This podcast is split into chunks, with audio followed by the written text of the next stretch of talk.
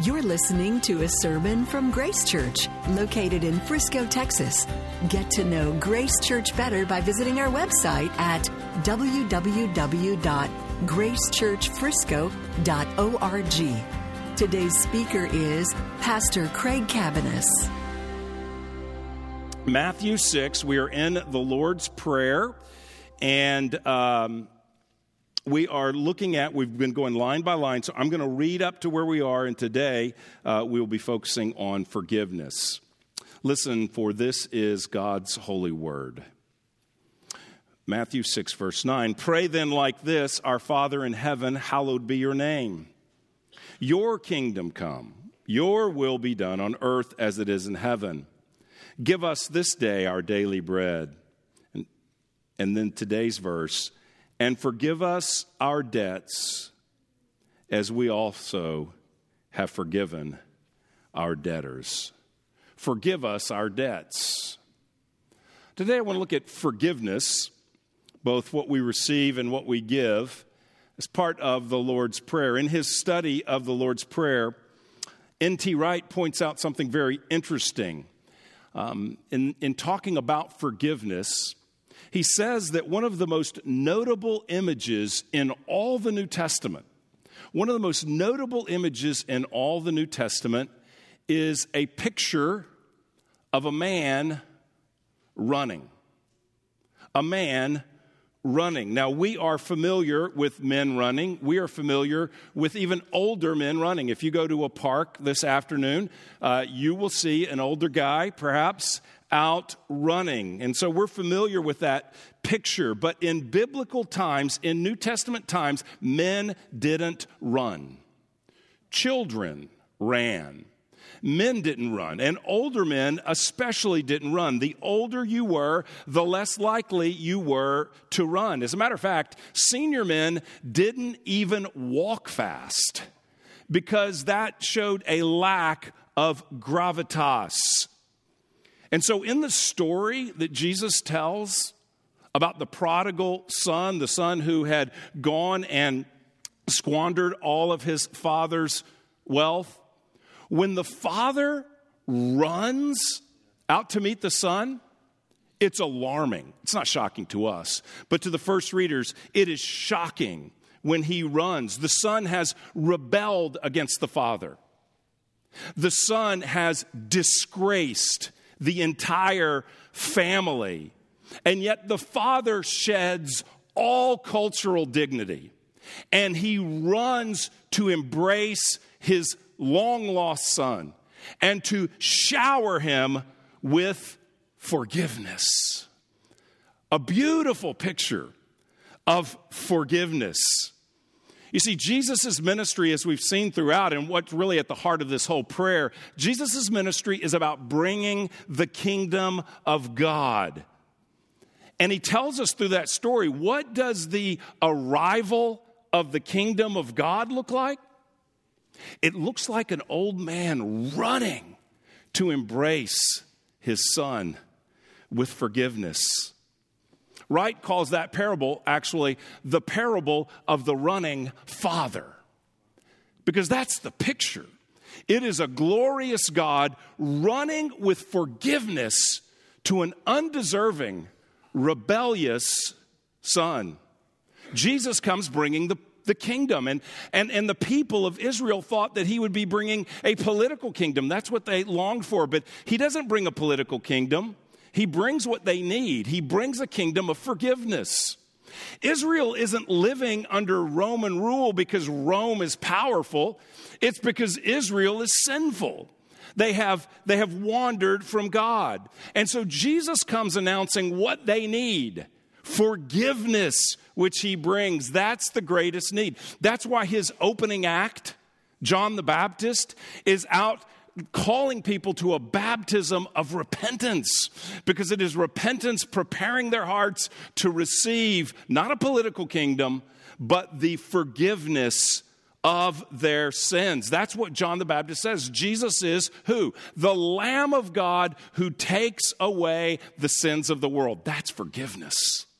That's why he comes. If you follow the story of Jesus in the Gospels, you will see that there is forgiveness everywhere. No matter what he's doing, forgiveness is flowing. There's a story one time where some friends bring their crippled buddy and they lower him down into a roof on a stretcher. And what does Jesus say to him? Your sins are forgiven. Everyone is shocked. Then he says, Rise up and walk. He walks, and he says, What's easier to say? Your sins are forgiven, or rise up and walk? But because he said, Rise up and walk, and he's healed, it demonstrates that Jesus is the king who has the power to forgive sins. It's Jesus who comes alongside the woman caught in adultery and says, Hey, the one who is out sin, you cast a stone and stone her. And all those who would judge and kill her walk away. And Jesus says to her, Neither do I condemn you. In other words, you are forgiven. Go and sin no more.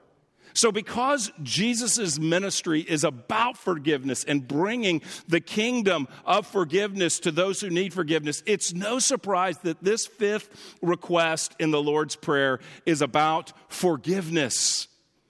A, a statement of asking for forgiveness and a statement about forgiving others. So, there's really two ideas in this petition. One is forgive us. The second one is help us to forgive others. At least that's implicitly the point. Help us to forgive others. So forgive us and help us to forgive others. Number one, forgive us. Jesus here in this petition uses a term for wrongdoing or a term for sin that we don't usually use. We don't usually speak this way about sin. What does he say? Look at verse 12. He says, Forgive us our debts. Now, we think of a debt as money owed to someone, but Jesus here is using it in a much broader sense. Jesus is speaking about a debt as an obligation. A debt is an obligation. He's saying, Father, forgive us our obligation to you, or forgive us our failed obligation. Forgive us to, for not meeting our obligation to you. So, for this request to make any sense at all, we need to think about what is our debt? What are our debts? What, what are our obligations? If you were, if you are maybe under a mountain of financial debt, if you're experiencing the pinch of debt, and it gets to the place where you decide to get help, and you go and meet with a financial counselor, one of the very first things they're going to do is assess your situation. And they're going to help you by accumulating a listing and a totaling of all your debts so that then you can forge a plan to deal with what you owe. And in the same way, when Jesus uses this word, we don't want to just skate by. Yes, forgive us our debts, whatever that means. We want to think for a minute, and I want to spend a little time this morning thinking about this word and thinking about what our debts are. What are our obligations to God? In other words, what kind of debt load do you carry before the sovereign king of the universe? What do we owe God? Maybe you're sitting here going, I didn't know I did owe God anything. But Jesus says we have debts, and we're praying to our Father in heaven. So, Father in heaven, forgive us our debts towards you. What do we owe God? The truth is, you owe God everything. Because He is the Creator, your very existence belongs to God. You're not here without God willing you to be, and you won't be here tomorrow unless God sustains you through the night until tomorrow. We owe every heartbeat and every breath to God Almighty. There's not a person in the room or a person watching that's a self sustaining individual. You did nothing to be born. And ultimately, your ongoing life is in his hands. We owe our existence to him. But the Bible says that he's not only creator, he's also king. He's king that rules over all of his creation. He doesn't just create and let everything run its course like a, like a deist would believe, but rather he creates and then rules providentially over all that he has created. And as a king, he rules by a law. He has given us a law to live by. It's found in the Bible. This is where we find the law of God explaining how he requires us to live.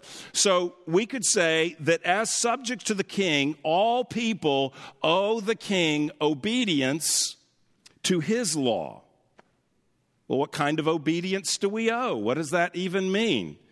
I mean, I thought that if we're sincere people, if we're basically good, if we don't do anything really scandalously bad, won't God, who after all is forgiving, right?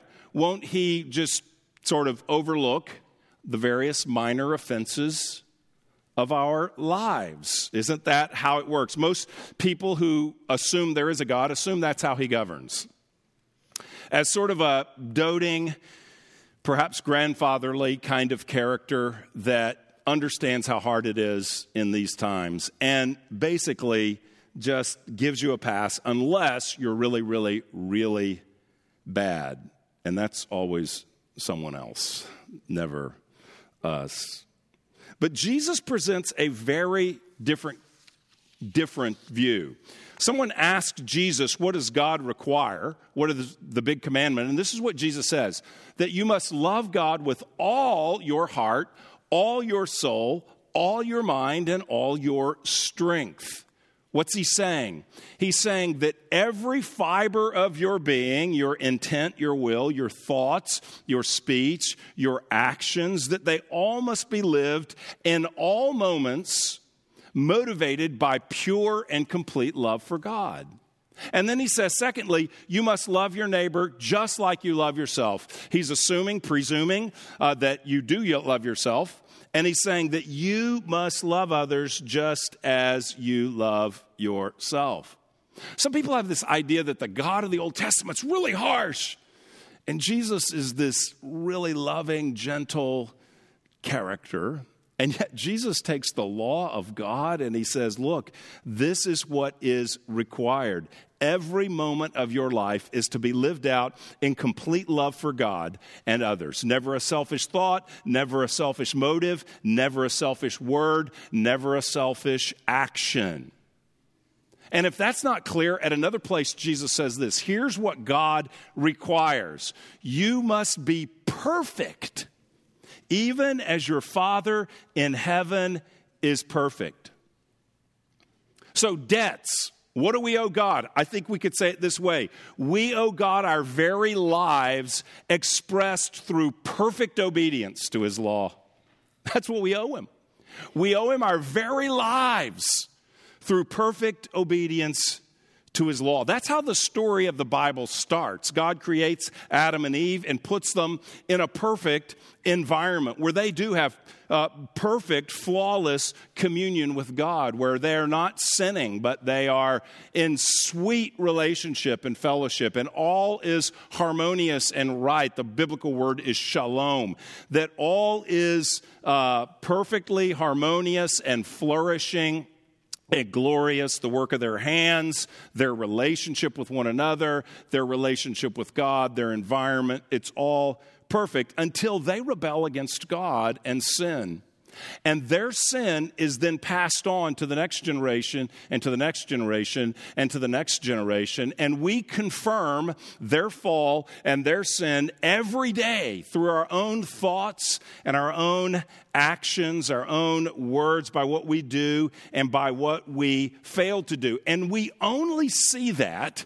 We only get glimpses of that. Hopefully, you're getting a glimpse of that now, but we only get a glimpse of that at moments when we stop comparing ourselves to others and for a moment look at God's word and compare ourselves to his standard, which is perfection, which is holiness, just as He is. And when we look at His law and say, the motives of my heart, the words of my mouth, the actions of my life must never have an ounce of selfish motivation to them, but are to be purely motivated by love for Him and love for my neighbor. It's in those moments when we see that that we say, we have an incalculable debt before God. And our culture doesn't believe that. That this is perhaps the most uh, upstream kind of concept imaginable. It's downright offensive. If you understand what the Bible says about sin, the natural person is offended by that. Because we all think we're basically good people, generally speaking. But the, the scripture uses a very different way to describe us. It says we're spiritually dead towards God. It speaks of the, the, sinful people. We love the darkness. We don't want, Jesus said that, we don't want our sins to be exposed. If we take Scripture seriously and we examine our hearts honestly, we find that we have a debt we could never pay back. R.C. Sproul, uh, in talking about this verse, he said, You know, if someone came to me and said, You have to pay up $10,000 within the next week or you're going to jail, he said, You know what? I could come up even if I'm broke, I could, I could figure out 10 grand if it meant go to jail. But if someone came to me and said, if one week you don't pay $10 billion, you're going to jail. He said, I could contact everyone I know and ask them if they would empty their accounts to help me pay this penalty and stay out of jail. But because the amount is so great, all my friends couldn't come up with $10 billion. And he said, that's our debt before God. It's, an, it's way more than $10 billion, but it's an impossible debt to pay. That's the very point that we have walked away from God. We have chosen our own way. We have written our own story rather than embrace and delight and celebrate the story that God is writing for the universe and for us. We've rejected the gracious King, and we have followed the way of self love rather than the way of God love and neighbor love. And if you're even wrestling now with what I'm saying, if you're questioning if that assessment is actually really true or maybe just a little bit overblown, just think of not what you've done, but think of what you've left undone that God requires of you. Think of what perfect love for God every moment and perfect neighbor love every moment. Think about what that would look like over your 20 years, your 30 years, your 70 years of life. J.I. Packer has wisely said when Christians examine themselves, it is for omissions that they should look first. And they will always find that their saddest sins take the form of good left undone. Our saddest sins take the form of good left undone. As you get older, some of you are young, some of you are older than I, but as you get older, you begin to look back on your life and everyone by nature has some level of regret. There's grace to cover that. That's what grace is all about. But we all have regrets. And when I look back at my life, most of my regrets, some of them are for things that I did, but many of them are for things that I failed to do. They're the things I left unsaid that needed to be said. They're the actions that needed to be done that I just never did. They were the habits that needed to be embraced of godliness. They were the prayers that I really never prayed. They were the time that I really never took and invested in this person or that, or whatever the case may be. You look back over your career, you look back over your marriage. When your kids get older, you look back over your parenting. And there's not a person that doesn't look back and say, if I had it to do over again, I know what I would have done there or there or there to honor the Lord. So we have this infinite debt to God. So, what do we do? We turn to God. That's the point of the prayer. Count your debt, know your debt. Most of us don't know. We're just kind of like spending on a credit card and have no idea. Don't look at the bills when it comes in each month. Don't know what our debt is. But if we think about our debt before the Lord, like of trying to lead us through in this exercise, then we are to turn to Him, and that's the point of the prayer. Like Adam and Eve, we've turned away from God, but God made a promise to Adam and Eve after they turned. He came to them. And he came to them and he said one day he would send someone that would crush the head of the serpent that tempted them. The one who brought the very temptation that they bought into. One day he would crush the evil serpent's head. One day he would send someone that would reverse the curse someone that would make all things new, that would make things right, that would make God's creation and God's people the way it's supposed to be, the way we're supposed to be, that he would send someone who would redeem. Jesus is that promised redeemer. And now he has shown up on the stage and he is trafficking in forgiveness that's, that's the culture that he is bringing. That's the language that he uses. He is coming announcing the kingdom of God is at hand. Repent and turn to God. Because if you repent and turn to God, there is forgiveness for those who will trust in Jesus. He comes announcing forgiveness. And he doesn't just come announcing it. He's not just coming up saying, hey guys, God's a really forgiving God. He's coming to do something about it. He's coming to do do something to bring forgiveness. He comes and he lives a perfect life. Jesus didn't leave any deed undone. Jesus never sinned against his Father. Jesus is God himself. He never sinned in his thoughts, in his words, in his deeds. He never failed. He lived a perfect life, and he did that to, to credit that to those who would believe. Jesus lives a perfect life that we could not live. He comes fundamentally not as an example, but he comes as a substitute. He doesn't come to show you the way, he comes to be the way that you could never live. That I could never live. He's not just coming and pointing to a holy God, He's living a holy life in our place. And not only does he do that, but he pays our debt. When it says, forgive us our debts, as we finish the story of the Gospels and see what Jesus did, our eyes are to go to Christ who paid our debt. We deserve judgment for our infinite debt, but he died to pay our debt. Back when I was young, some of you, if you grew up as church kids in the, I don't know, 70s or 80s, there was this sing songy little song we used to sing, which I'll save you the tune. But the words were, were He had a debt uh, he did not owe. I had a debt I could not pay. And that is the truth. Jesus didn't owe a debt because he was sinless. But we owed a debt, and that's why he came. And do you know how he paid your debt? He didn't pay your debt by saying, Be a good person. You can't do that. He didn't pay your debt by saying, be perfect. Now you guys know how to do it. You can't do that. He didn't, he didn't pay our debt by saying, look, this is the way. Love God. And if you do that, you can pay him back. No, he knew we could never pay. It's an incalculable debt. So he took our debt. And how did he take our debt? By dying on the cross. This is the very language that Paul uses. Paul uses debt language to experience what's happening in Jesus' death.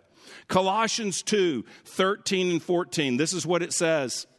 And you who were dead in your trespasses and the uncircumcision of your flesh, God made alive. God made us alive in Him, having forgiven us all our trespasses by canceling the record of debt that stood against us with its legal demands. This He set aside, nailing it to the cross. Jesus says that there were legal demands against us. Paul frequently talks about this. The Bible is a story, but when it comes to describing the story of Jesus' death, there's many ways that New Testament writers deal with that. And one primary way is to view it transactionally. Yes, it's motivated by love. Yes, it's personal, but there is a real transaction happening on the cross. Jesus is taking our sin it has legal demands. You are under legal obligation to God and you cannot pay him back. But he loves you so much that Jesus takes the record of your wrongs, the, the, in essence, the legal case against you, which is his law, the regulations against us, and he nails it to the cross. He nails it to the cross, showing that his death pays for the debt of everyone who will believe. That's freedom from the legal demands. That's Him covering it, nailing it to the cross. Uh, the, the Bible also says this in 2 Corinthians 5. It says that Jesus is, in essence, charged with our debt. 2 Corinthians 5 says, For our sake he made him to be sin who knew no sin, so that in him we might become the righteousness of God. Now, it doesn't say that God made Jesus sin, it said he made him to be sin. That is, he is, takes our sins, he's credited with our sins. He's credited with our sins, and then we are credited with his righteousness. He died to take, there's an exchange here, an actual exchange. Jesus takes our sins. That is, Jesus takes our debt. And then Jesus gives us, he doesn't just bring us whole back to zero. He doesn't just pay off all our debt, so now you start at zero. He gives us His righteousness. Those who will believe are declared righteous elsewhere, the scripture says.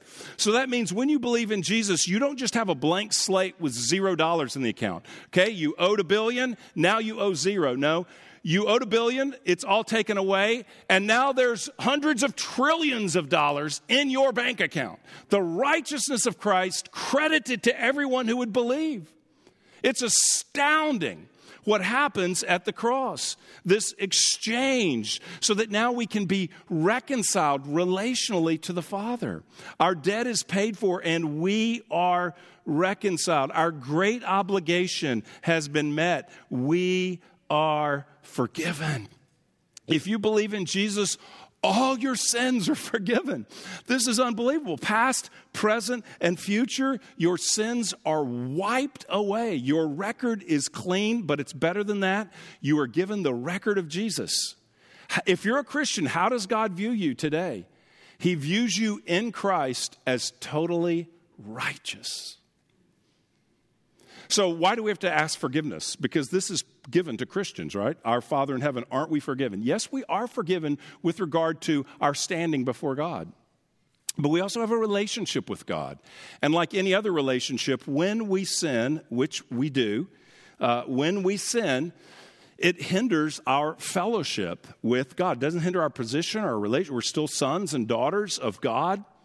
But there is something that happens in our heart when we sin against God. We, we do drift from Him. And so we are to regularly pray, please forgive me.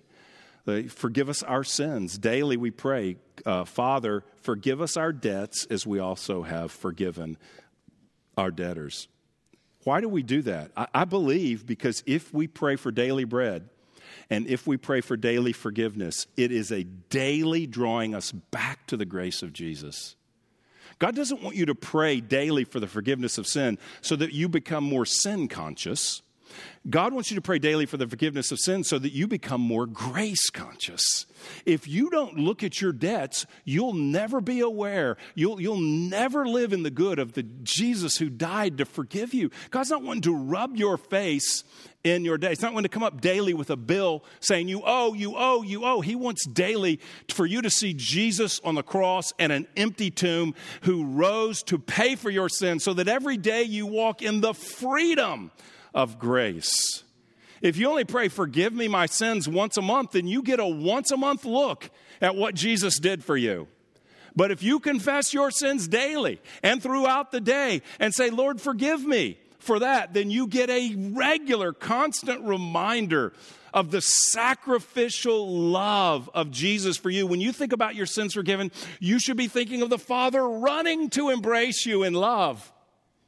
The picture of forgiveness is not the prodigal son, you know, in the pigsty wallowing in how bad he is. That's where it starts. But then he gets up and the father runs to him. That's what the Lord wants us to see. It's not about focusing on how bad we are, it's about focusing on how glorious grace is and to see clearly what he has done. And he also makes the point here we ultimately don't just think about someone else's sin against us, but we think about our sin against God, and the two are related. So that's what we also pray as we have forgiven our debtors. So help us to forgive. Here it's spoken of as a given, as we have forgiven our debtors. Sort of an, an, implication that once you know the forgiveness of Christ, you will be empowered to forgive others. There's a relationship between God's forgiveness of us and our forgiveness of others. It's not equal. Our forgiveness is not equal. His forgiveness is much greater, but it empowers us to forgive others. In Matthew 18, Jesus tells this story about what's the relationship between how much he's forgiven us and how much we forgive others. So he tells this story about a, uh, a master who had servants, and he's sort of settling financial cases with them. And uh, so one of them comes and has this tremendous debt. This guy works for him, has a tremendous debt to the master. The ESV Study Bible says the figure that's given, I forget what it is, 10,000 talents or something like that, that the figures given in today's uh, numbers would be about $6 billion. So someone owes him about $6 billion. So the master says, okay, you, your wife, your kids, you're all going to be sold off. And so the guy begs him, please forgive me, please forgive me. And, and he says, okay, I'll forgive you a debt of $6 billion. So the guy, rather than rejoicing in his forgiveness, he goes out and he finds someone that owes him some money. He comes across someone that owes him money. Now, it's not a small amount. The study Bible says that it's about $12,000. So that's a pinch. That'd be a pain if someone owed you 12 grand. So he owes him $12,000. He says, You owe me $12,000. And he wants to punish them, throw them in the dungeon, you know? You, you, he, he treats them terribly, jails them. And so what happens is the word gets back to the king. The, the guy you forgave six billion, you know what he did? He went out and found someone who owed him 12,000 and he punished them for what they owed. So he called him back and said, How could you do that? You know, how could you do that? You know, send him to the jailers. And he was tormented for ultimately what he did. Well, what was the point of the story that Jesus is, is saying? He's saying when we grasp the great debt we've been forgiven, it empowers us to forgive others the debts they owe us. He doesn't say that the debts are meaningless. $12,000 would be a very meaningful debt. So he's not saying that people don't really hurt you and you're not really suffering. No, you are hurt. You are suffering. Some of us have been sinned against terribly, hurt terribly. He's not minimizing anyone's suffering. What he's saying is it's intended to give us a different view on the proportionality. My sin against God versus someone else's sin against me. It's, it's causing me to look to God, who the perfect Holy One has forgiven me, and that's to drive my forgiveness to someone else, for others. Someone has said, We are never more like God than when we forgive others. Feel about that? You're never more like God in a moment than when we forgive others. Jesus said, Father, forgive them, for they don't know what they're doing to those who crucified him. It's in that moment when we release our debt, uh, others' debt to us. We don't hold it in bitterness or anger or unforgiveness, but we look to Christ who's released our debt and ask for his power to release the debt of others. This is the Christian life. We live and breathe the air of forgiveness. The kingdom is a kingdom of forgiveness. The Father relates to us as the God who has forgiven us. And when we accept that and receive that, it empowers us to forgive others. When we don't forgive others, humanly speaking, the person that's hurt greatest by that is ourselves, ultimately. God frees us so that we can free others. So, how do we respond to this? Well, I think for some of us to make daily confession a regular part of our routine, that's where I would start. I think some of us need to make regular confession to the Lord. Now, where we sin against others, we need to make confession of them too, but we need to make regular confession to the Lord for our sins. Why? Because this brings the gospel into daily view. For some of us, this is not a regular practice but it's, it's a powerful practice. In 1 John, John says, if we say we have no sin, we deceive ourselves. So if you say you have nothing to confess, that's deception. And the truth is not in us. But if we confess our sins, he is faithful and just to forgive us our sins and to cleanse us from all unrighteousness. So it's a regular reminder of Christ and what he's done. It's a regular receiving of the Father's embrace. It's a regular clear conscience and a fresh cleansing from all thoughts, impressions, attitudes, words, and actions. So I think making this prayer a regular prayer, forgive us our sins as we as also, I'm sorry, forgive us our debtors as we, forgive us our debts as we also have forgiven our debtors. Forgive us our debts. Just making this a part of our daily prayer in itself is powerful. Uh, number two, I would say by faith, receive the forgiveness so that you can pass along what you've received. Experience the freedom of forgiveness so that you can extend this. This is the answer to the condemnation many of us live. Many of us live under condemnation. But if we confess our sins to the Lord, our debts, and consider, remember Colossians 2 that the, at the cross he paid our debt.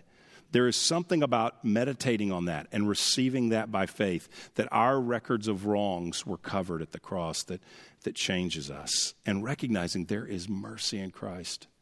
I love what the Puritan Richard Sibbes famously said there is more mercy in Christ than sin in us. Do you know that? There is more mercy in Christ than there is sin in you. The running Father who showers us with mercy. And if you've had trouble forgiving, some of us wrestle, sometimes for years, with a grudge, with bitterness, with unforgiveness. And sometimes we think, well, we have to go through and get that all processed just perfectly. I need to think of what they did, I need to go through that.